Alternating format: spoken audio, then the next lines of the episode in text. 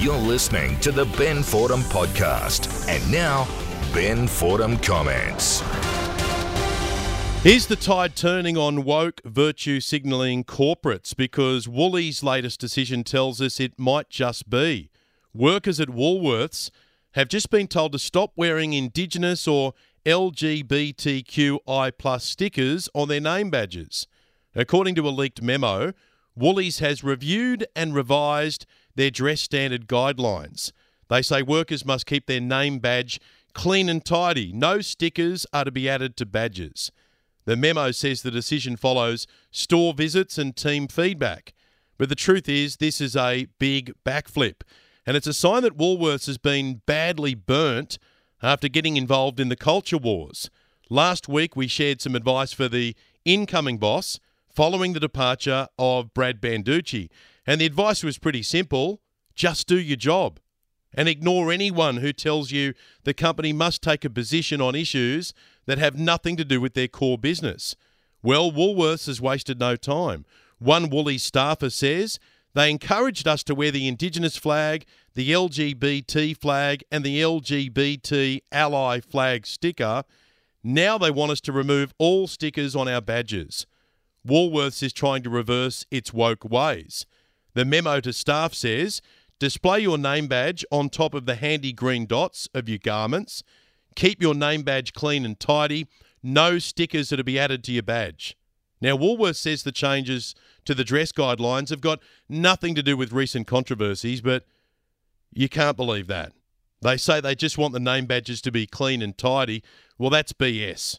This is in direct response to Woolworths getting hammered for trying to airbrush Australia Day and all of the dramas that followed. The corporate bigwigs running the joint have finally learnt the lesson.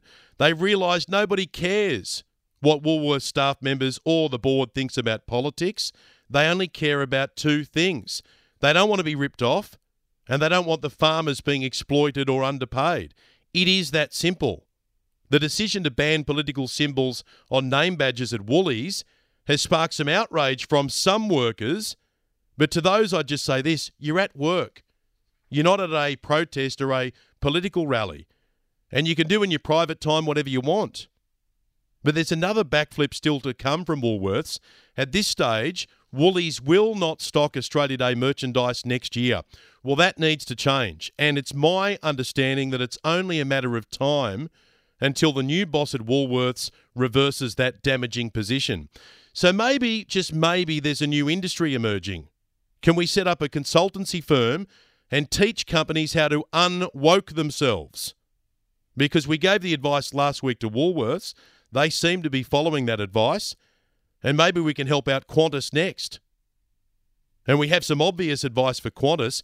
We don't need a welcome to country every time a plane lands, and we don't need multiple names in different languages for where we're going. A mate sent a photo over the weekend from an airport, I think it was in WA, and there's a sign explaining that a flight is boarding to Turrbal country. Turrbal country. Apparently that's Brisbane. It's another crazy example of political correctness trumping common sense. Can we return to the good old days when we could look at a sign and know what it meant? Maybe Qantas is going to wake up to themselves like Woolworths is starting to do. It's never too late to save yourselves.